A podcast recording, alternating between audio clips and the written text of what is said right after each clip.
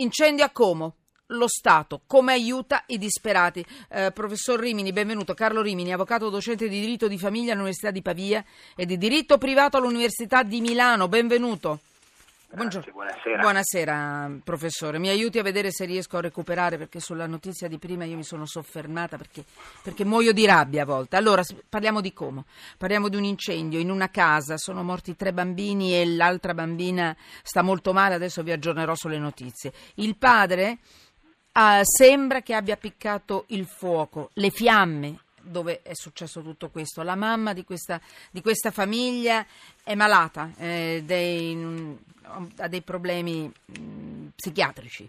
Allora, il papà temeva, sembra da una prima ricostruzione, che gli potessero portare via i figli perché non ce la faceva a mantenerli, a, a dargli un, un tenore di vita dignitoso.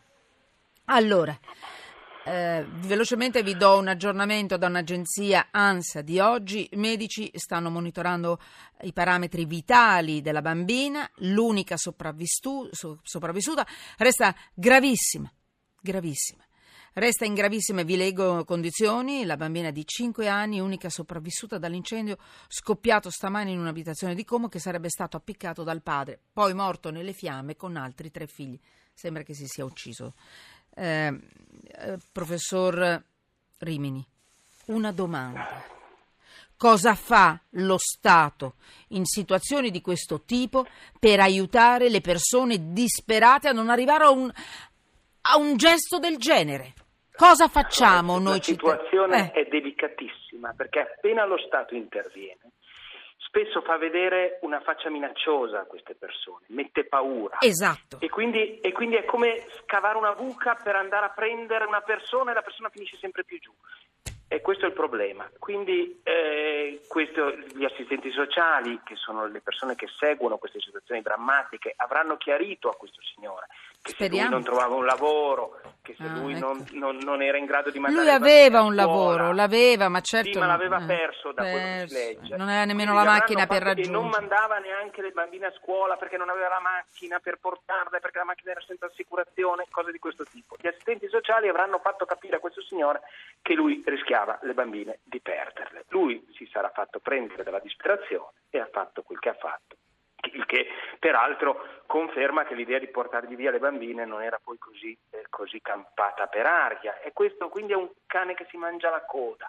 Forse lo Stato, ma è facile parlare alla radio, bisogna essere lì eh, come gli assistenti sociali che hanno gestito questa situazione, forse dovrebbe mostrare un volto meno severo, un po' più mite in queste situazioni e far capire che lo Stato c'è per aiutare, non per portare via i figli. Invece qualche volta, non so, in questo caso, lo Stato un po' minaccia.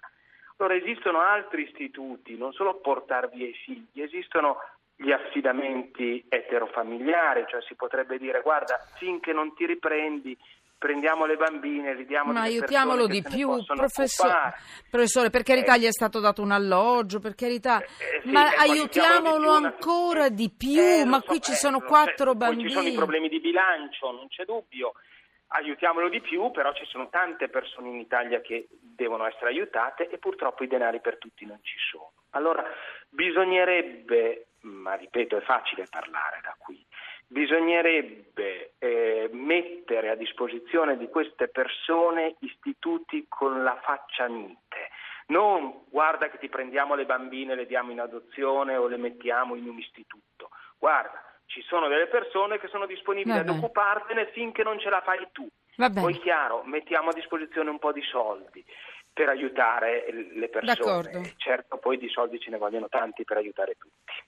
Sì, ho capito, però però, però, però, però, però. Eh, eh? Sì. No, mi scusi, le tasse... Eh, so- allora io, io recupero una, una, frase detta tanti anni fa. Le, frasi, le, le, tasse sono belle, le paghiamo volentieri se aiutano queste situazioni.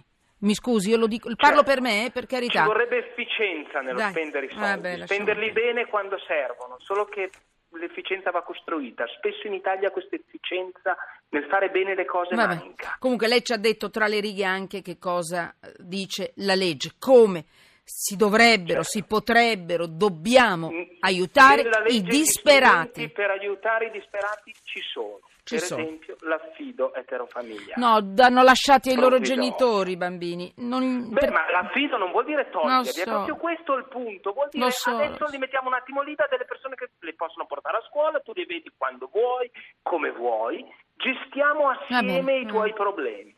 Non Senta, ma in perché allora non metterli tutti in un istituto, farli stare insieme?